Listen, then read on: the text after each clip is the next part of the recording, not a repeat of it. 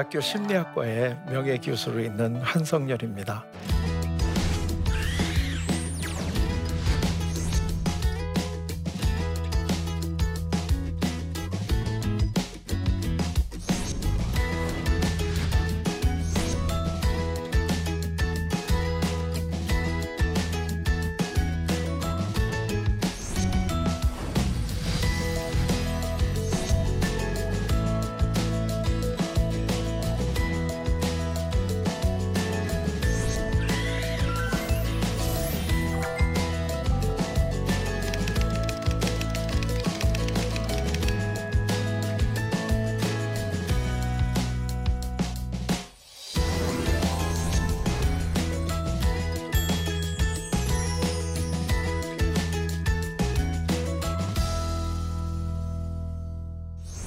아, 오늘 이 시간에는 어, 사실 우리들의 삶 중에서 제일 어려운 시기이면서도 또 다른 사람들에게 쉽게 아, 내가 요새 참 어렵다 이렇게 이야기하기 어려운 시기 그래서 마음 속으로만 울고 마음 속으로만 아파하는 중년에 대한 이야기를 잠깐 나눠보도록 하겠습니다. 어, 우리 삶이라는 게 뭐 갑자기 중년으로 태어나는 사람은 없잖아요. 쭉 이제 그 삶을 살아가는데 한번 어, 우리 삶을 간단하게 한번 나눠보면 여기 이제 출생을 하죠. 어, 출생을 하면 제일 먼저 어, 아동기가 있고 그 다음에 청소년기가 있고 그 다음에가 이제 청년기가 있고 어, 그 다음 중년기가 있고 이제 노년기가 있습니다. 이게 이제 보통 뭐 이렇게 그냥 어, 간단하게 나눠 볼 수가 있는데요. 자, 이걸 이렇게 나누면 이 시기 중에서 제일 그 갈등이 많고 말썽도 많이 부리고 힘든 시기가 언제인가요? 예, 청소년 시기가 제일 힘든 시기다 하는 거는 우리 누구나 다 알고 있습니다. 그렇죠? 자, 그러면 이 청소년기 다음에 우리가 또 힘든 그리고 심리적으로 많이 갈등하는 시기는 언제일까요? 예, 그 다음이 중년기입니다. 그래서 우리가 보통 뭐 일반적으로 이런 매스미디어에서 중년의 위기다, 뭐 이제 이런 얘기도 들리고 또 여성분들께서 많은 분들이 아우 나 요새 갱년기가 왔나 봐, 뭔가 옛날하고 많이 다르다, 이제 이런 얘기도 하고 그러시잖아요. 어, 대개 경우에 우리들의 그 관심이요, 우리들의 관심이 외부로 향하는 게 아니라 내부, 우리 마음 속으로 들어오는 거. 예를 들면 나는 누구지? 하는데 관심을 가지게 되면 불안정해집니다. 굉장히 갈등이 많아집니다. 그리고 요때도 또 어, 나는 누구지? 하는 이런 생각을 하고 있기 때문에 또 한 번 우리가 중년에 불행해집니다. 그러니까 참 우리 삶이라는 게 이렇게 처음에는 밖을 향해서 재미있게 살고 뭔가 하려고 하다가 어느 순간이 되면 나는 누구지? 하고 안으로 들어왔다가 그 결론이 나면 그 다음엔 다시 이제 밖으로 그렇게 살다가 다시 어느 순간에 나는 누구지? 내가 잘 살고 있나? 하는 것을 또 확인하는 시간이 됐다가 다시 밖으로 나가는 이러한 시기가 우리는 반복이 되는데 그러면 청소년하고 이 중년에는 왜 나는 누구지? 하는 이러한 것을 우리가 알아내려고 하는가 하는 그 이유를 좀 알 필요가 있습니다. 우리 마음이 이렇게 변한다고 하는 것은 그럴 만한 이유가 있는 거죠. 어? 그냥 심심하니까 아, 나 너무 요새 사는 게 재미없으니까 고민 한번 해볼까? 뭐 이래가지고 고민되는 건 아니죠. 그럴 만한 이유가 있기 때문에 그럽니다. 그리고 그 이유는 내가 지금까지 살아왔던 삶의 모습과 앞으로 살아가야 되는 삶의 모습이 아주 달라서 이 둘이 서로 혼돈, 혼란스러울 때, 이때 우리는 방황을 하게 됩니다. 자, 예를 들 한번 말해보면, 어, 다행히 우리나라는 지리적으로 지진이 그렇게 자주 오는 편은 아니잖아요. 근데 지진은 왜 일어나나요? 우리가 살고 있는 이 땅이 멈춰 있고 안정적인 거로 이렇게 받아들이고 있잖아요. 근데 사실은 이 큰 지구를 구성하고 있는 몇 가지 땅덩어리들이 지금 계속해서 움직이잖아요. 움직이다가 자기들끼리 쾅 하고 부닥치게 되면 굉장히 큰 에너지가 나오고 파괴가 일어나고 변화가 일어나는 이러한 현상이 일어나는 걸 우리가 소위 지진이라고 부르는 거죠. 우리 심리적으로도 우리가 갈등이 일어나는 이유는 우리가 지금까지 살고 있었던 그 기반이 안정적으로 계속 흘러갈 때는 우리는 크게 심리적으로 갈등을 안 합니다. 그러다가 어느 순간에 쾅 하고 다른 층하고 부닥치게 되면 그때는 우리가 심리적으로 굉장히 불안해지고 어 나는 누구지? 하고 흔들리니까 이 흔들리는 데서 우리를 지켜놔야 되니까 발로 땅을 확 디디는 이제 이런 현상들이 벌어지는데 그러면 이 청소년기는 뭐하고 뭐하고가 부닥치는 시기냐 하는 걸 우리가 한번 알 필요가 있는데요. 요 앞에 이제 우리가 요 청자를 한번 손으로 가려보면 소년기잖아요. 소년기는 어른인가요? 아니면 어린이인가요? 어린이지 아직도 어른이 안 됐죠. 자, 그 다음에 이 소자를 한번 가려보면 청년기가 되죠. 그러면 청년은 어른인가요? 어린인가요? 어른이죠. 그러면 청소년기는 뭐하고 뭐하고가 부닥치나요? 그렇죠. 청소년기는 지금까지 어, 지금까지 어린아이로 살아왔던 이 삶의 방식과 앞으로 앞으로 살아가는 어른으로서의 삶의 방식이 부딪히는 시기다. 한마디로 얘기하면 청소년기는 지금까지의 어린아이들의 모습을 이제는 끝내고 어른으로 살아가는 준비를 하는 시기, 이 시기를 청소년기다. 그리고 이 두 개는 어린애하고 어른하고가 서로 혼재하기 때문에 갈등이 일어나는 시기다. 이렇게 이해할 수 있습니다. 중년이 되면 또 한 번 크게 부닥칩니다. 중년이라고 하는 것은 이거 가운데 중자인데요. 가운데 있잖아요. 그럼 뭐하고 뭐하고 가운데 있나요? 청년기하고 노년기의 가운데 있죠. 자, 그러면 다시 얘기하면 청년은 젊은인가요? 늙은인가요? 젊은이죠. 노년기는 늙은이죠. 그러면 중년기는 뭔가요? 이거는 또다시 또다시 이 두 시기가 지금 겹치는데 이 두 시기는 젊지도 않지만 그렇다고 늙은 것도 아닌 시기.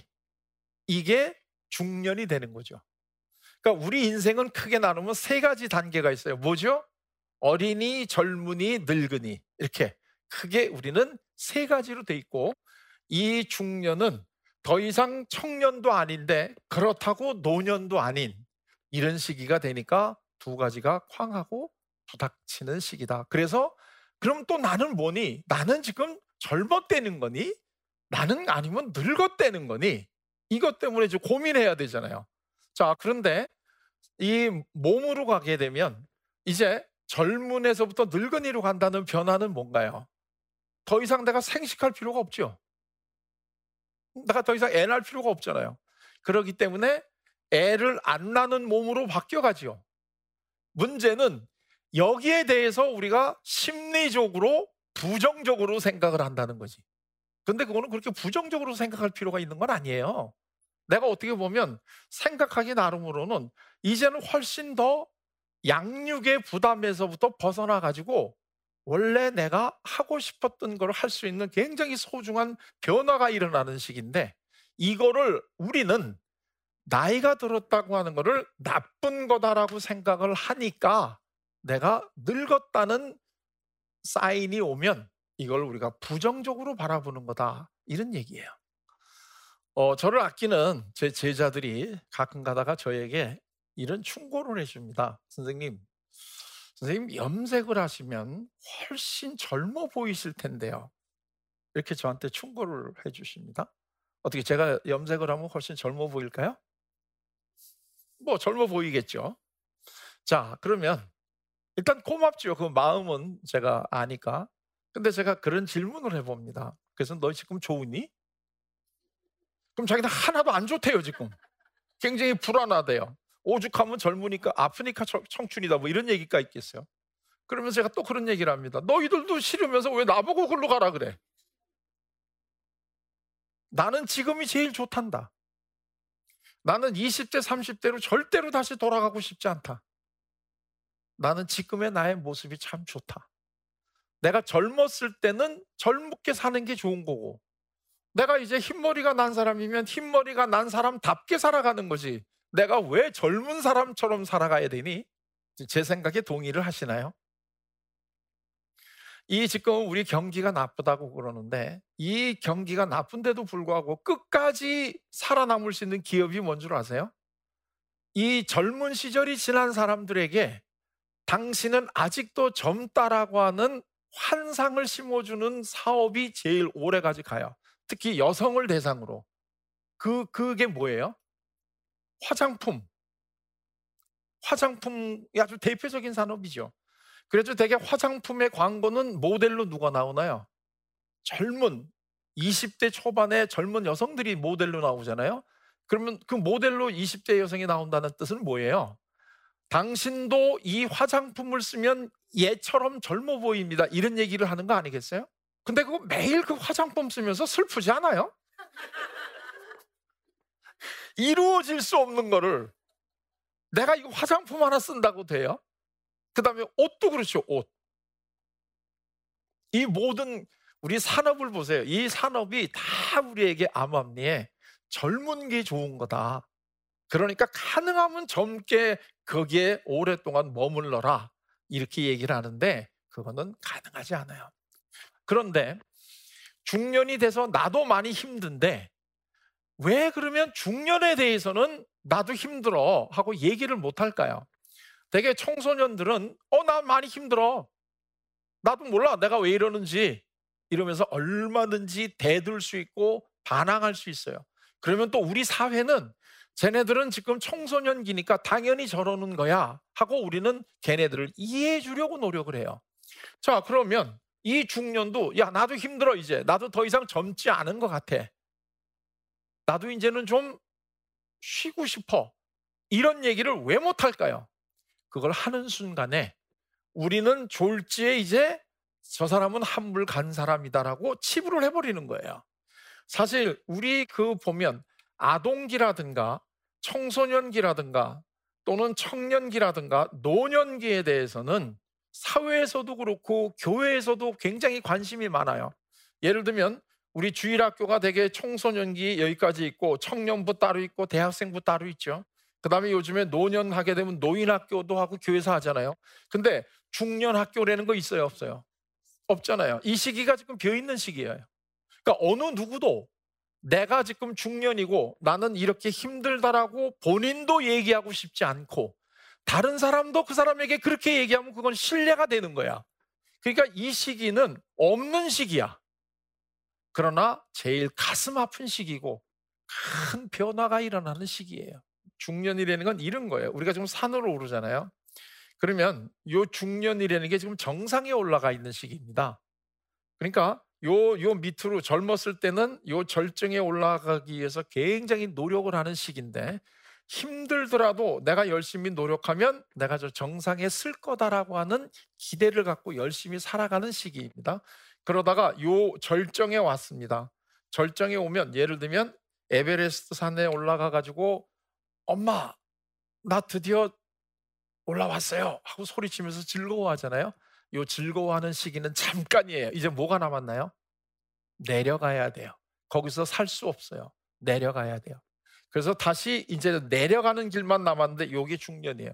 절정이라는 거는 다른 식으로 얘기하면 이거는 한계예요. 내가 더 이상 이제는 올라갈 수가 없다는 거예요. 이제 내려가는 길밖에 안 남았다는 거야. 근데 나는 아직까지도 내려갈 준비가 안 돼 있어요. 나는 뭘 더 해야 돼, 지금. 난 아직까지도 이루고 싶은 꿈이 많어. 이게 중년이에요. 그러면 이걸 어떻게 넘어가야 되나요? 이제는 이 한계를 내가 혼자 하는 게 아니다라고 하는 걸 깨달아야 되고, 내가 가지고 있었던 이 꿈을 이제는 다른 사람과 다른 사람과 함께 나누면서 이 다른 사람들이 내가 못 이루어진 꿈을 이루어질 거다라고 하는 이러한 마음으로 바뀌어야 돼요. 청년들의 마음가짐은 내가 해야 되는 거고 중년이 되면서 가져야 될 마음가짐은 어떻게 해야 돼요? 다른 사람과 함께 해야 돼요. 그러니까 이제는 내 다음 세대, 젊은 세대와 우리 같이 하자 하는 이러한 마음으로 넓게 젊은 세대를 내가 이 받아들이고 품어줄 수 있을 때 이때 이제 아름다운 중년이 시작이 되는 거예요. 그래서 중년이 제일 아름다운 모습으로 살아가는 게 배려를 하는 삶이에요. 배려. 유명한 중년의 기도라고 하는 게 있어요. 청년의 기도는 뭔가요? 하나님, 저에게 힘을 주시고 복을 내려주세요. 이런 기도는 아직까지도 청년의 기도예요. 그런데 이제 중년이 되면 어떤 기도로 변하느냐 하면 하나님, 나에게 아직까지도 주실 복이 있으시다면 이제는 우리 자녀들에게 주십시오. 자녀들이 잘 되는 게 이제는 내가 잘 되는 겁니다. 이렇게 얘기할 수 있어요. 자녀가 잘 된다는 게 무슨 뜻인가요? 심리적으로는 내가 이루지 못했던 꿈을 우리 자녀들이 계속 이어져 갈 거다라는 거예요. 그러면 비단 이제는 내 몸은 점점 점점 이제 쇠약해지고 어느 순간에 우리가 하나님이 부르면 이제 우리는 이 땅을 떠나야 되지만 뭐는 남아요. 내가 잘 키웠던 우리 자녀, 우리 후배 이러한 사람들을 통해서 내가 이루어려고 했던 꿈은 계속 나갈 수 있다 하는 이러한 중요한 삶의 변화가 겪게 되는 시기가 이게 중년인 거예요. 그러니까 내가 지금 중년이냐 아니냐 하는 거는 뭐 용모를 보고도 우리가 알 수 있어요. 하지만 그거보다도 우리가 마음으로 나는 지금 어떤 기도를 하고 있는가 하는 이 기도를 보면 내가 지금 중년인가 아닌가 하는 것을 우리가 알 수 있는데 여기서 한 가지 아주 중요하게 오늘 깨달으셔야 될 거는 뭐냐면 청년들만 아름다운 게 아니라 중년도 아름답다는 거예요. 노년은 어때요? 노년. 노년도 아름다워요. 어, 오드리 헵번이라고 하는 유명한 여자 배우 아시죠? 젊었을 때도 굉장히 그 깜찍하고 아름다운 모습으로 굉장히 예뻤어요. 그런데 이 오드리 헵번이 나이가 들어가면서 아프리카나 이런 데 가가지고 그 빈민 아이들을 돌보아주는 사회 일을 많이 했다는 걸 아시죠?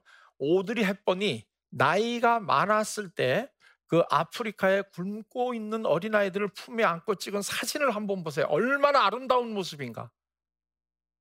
오드리 헵번의 젊었을 때는 젊은 것으로 아름답지만 이제 나이가 들어서 머리가 하얀 머리가 됐으면서도 그 얼굴 표정이 굉장히 편안하게 이 어려운 애들을 이 품에 안고 있는 그 모습은 또 그 모습대로 굉장히 아름다운 거예요. 우리도 마찬가지예요. 우리도 우리도 우리 현재 나의 모습이 제일 아름다울 때예요. 이거를 자꾸 지나간 시간에 묶여 있으려고 노력할 필요 없어요. 그렇게 해도 될 수도 없고 그래서 자기 모습대로 사는 거. 다시 얘기하면 어린아이들은 어린아이답게 사는 게 제일 아름답게 사는 모습이고 청소년들은 청소년답게 청년은 청년답게 그리고 중년은 중년답게 살아가는 게 제일 아름다운 모습이에요. 이제는 젊은 시절을 넘어가면서 이제는 먼 먼 젊음의 뒤안길에서 돌아와서 거울 앞에 선 누님과 같은 국화꽃의 아름다움을 이거를 풍길 수 있는 거 이게 중년의 아름다움이에요.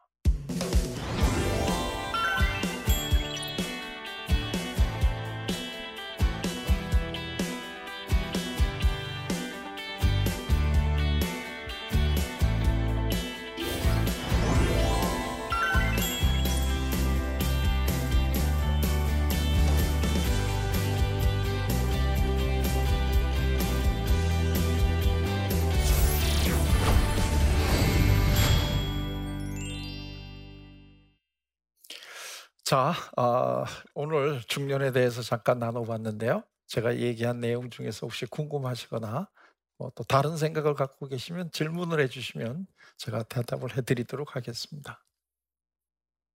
예.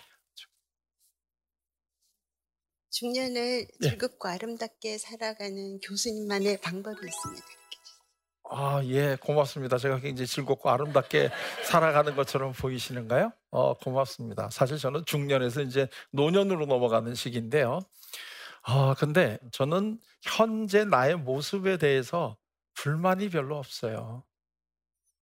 그러니까 젊었을 때보다 사실 저는 굉장히 요즘 편한 게 어, 이제는 뭐 다시 제가 직장을 잡아야 되는 이런 어떤 두려움도 없고 또 좋은 또 여성을 만나 가지고 결혼해야 된다는 그런 부담도 없고 이제는 편하게 내가 원하고 하고 싶은 거를 할 수 있는 이런 마음을 갖고 있기 때문에 훨씬 이제 그게 아마 좀 더 편하게 보인 것 같아요. 물론 저도 신체적인 거로 보면 이제는 옛날하고는 다르죠.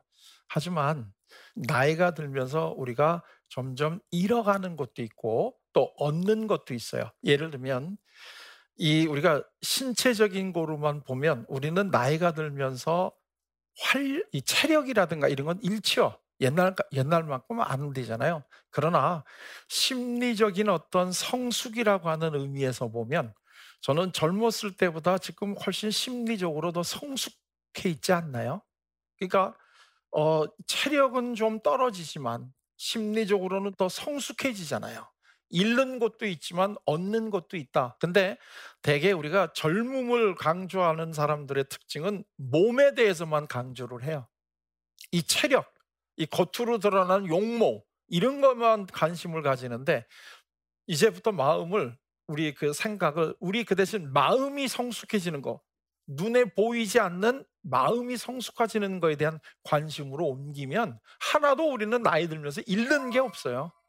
잃는 것도 있지만 얻는 것도 있다. 저는 그렇게 생각하고 사는 게 어, 제가 그래도 좀 잘 이 시기를 보내는 것 같이 보이는 이유인 것 같아요. 예. 또 다음 예. 그 중년에 우울증을 겪는 분들이 많다고 들었는데요.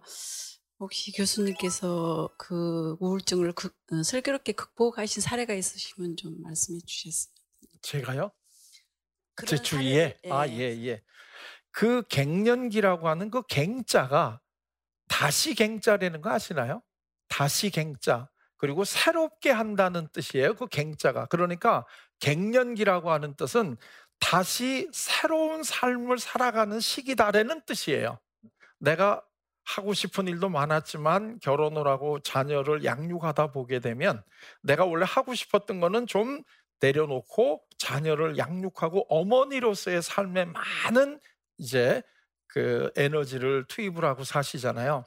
그러다가 내가 갱년기가 된다는 건 무슨 뜻이에요? 이제는 생식이라고 하는 짐에서 벗어나고 자녀 양육에서부터 벗어나 가지고 다시 원래 한 인간으로서 하고 싶었던 거를 하라는 시기가 되는 거죠. 이 갱년기라는 시기는 그러니까 어떻게 생각하면 굉장히 축복받은 시기고 이제는 내가 다른 사람의 삶에 책임지던 시기에서 나의 삶을 책임지는 시기로 넘어가는 아주 굉장히 나한테는 도움이 되는 시기잖아요. 그러니까 이제 정말로 내가 원했던 거를 할 수 있는데 그 원했던 거를 할 수 있게 해주는 가장 효율적인 제도와 조직이 교회예요.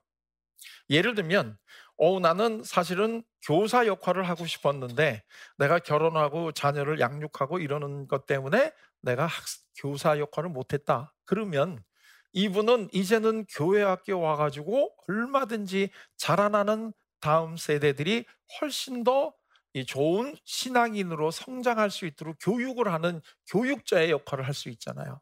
예를 들면 나는 노래를 하고 싶었는데 내가 전문적인 훈련을 받을 기회도 없었고 결혼하다 보니까 그런 기회가 없었다. 이러신 분들은 이제 자녀 양육의 짐을 내려놓고 난 다음에는 교회에 찬양대에서 얼마든지 나의 이 취미를 살리면서 내 노래를 통해서 하나님께 찬양을 돌리는 귀한 일을 할 수 있잖아요. 또 얼마든 이 교회라고 하는 조직이 좋은 거는 우리가 할 수 있는 많은 다양한 일을 한 조직이 다 가지고 있는 데가 유일하게 교회예요. 그래서 이 중년 이후의 삶에 이 교회를 통해서 그동안에 내가 하려고 했지만 자녀 양육의 의무 때문에 못했던 거를 다시 꼽힐 수 있는 아주 좋은 시기니까 이제는 내가 정말로 하나님께서 나에게 주셨던 달란트를 이제 내가 열심히 이거를 어, 실현시키고 나중에 하나님을 만났을 때 참 착하고 충성된 종이었다라고 하는 칭찬을 받는 삶으로 우리가 다시 한번 거듭나는 삶이 중년 이후의 삶이죠. 자, 오늘은 어, 우리 삶에서 사실은 많은 그 힘들고 갈등이 있는 시기이면서도 어, 쉽게 어, 나는 지금 이렇게 힘들다 하는 이야기를 꺼낼 수 없었던 중년에 대한 우리 이야기를 잠깐 나누어 보았습니다. 어, 우리 제 강의를 듣신 분들이 다 이제 훨씬 더 즐거운 마음으로 중년을 맞으시고 평소에 본인이 하시고 싶었던 일들을 다 하시면서 사는 그러한 귀한 나날을 보내셨으면 좋겠습니다. 자, 고맙습니다.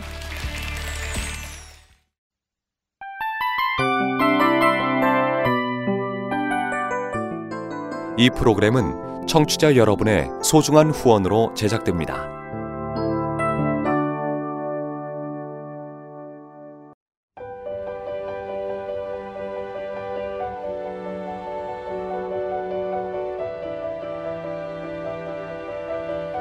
세상에는 수많은 교회들이 있지만 더 깊이 있는 말씀 강해를 찾기 위해 크기로만 교회를 선정하지 않습니다. 보다 좋은 영적 콘텐츠를 더 많이 나누기 위해 방송비를 받지 않습니다. 1년 365일 복음만 전하고 싶어서 우리는 광고를 하지 않습니다. 온누리의 복음을 땅끝까지 CGN TV와 함께 땅끝 성교사가 되주세요.